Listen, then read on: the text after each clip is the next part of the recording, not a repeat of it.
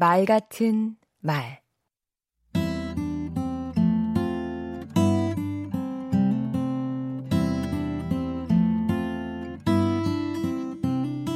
안녕하세요. 강원국입니다. 말은 짧게 하는 게 미덕입니다. 그런데 불가피하게 길게 말해야 하는 경우가 있지요. 저도 강의하면서 10시간 가까이 말해야 할 때가 있습니다. 여러분도 그럴 때가 있을 텐데요. 할 말은 많지 않은데 참 당혹스럽죠. 이런 때 쓰는 방법입니다.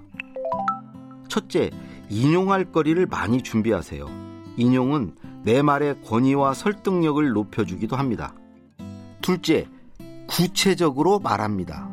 어린아이에게 엄마가 알려주듯이 혹은 전화로 할 말 다 해놓고 자세한 건 만나서 얘기하는 친구 사이 대화처럼요. 결과만이 아니라 배경과 과정을 상세히 말합니다. 셋째, 다각도로 말합니다.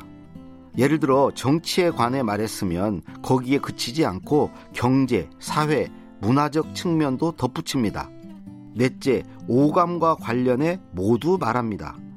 여행을 다녀왔으면 본 것만 말하는 게 아니라 들은 것, 느낀 것, 맛본 것, 이런 모든 것을 빠뜨리지 않고 말하는 것이죠.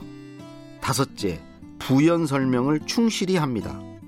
다양한 사례 예시를 곁들이고 의미 부여를 해줍니다.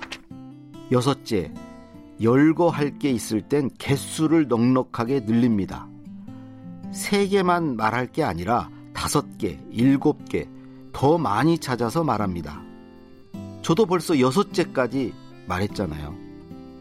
일곱째, 육하 원칙을 조목조목 말합니다. 여덟째, 단계와 수준을 높여가며 말합니다.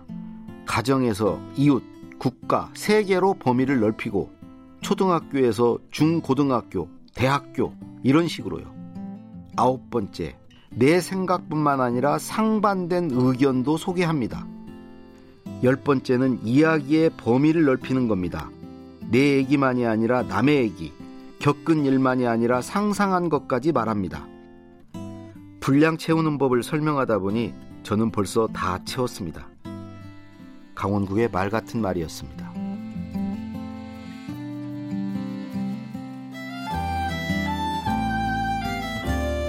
이 중에 하나만 제대로 해도 웬만한 분량 채우기는 성공입니다. 하지만 너무 채우다가 넘쳐버리면 그건 불량이죠.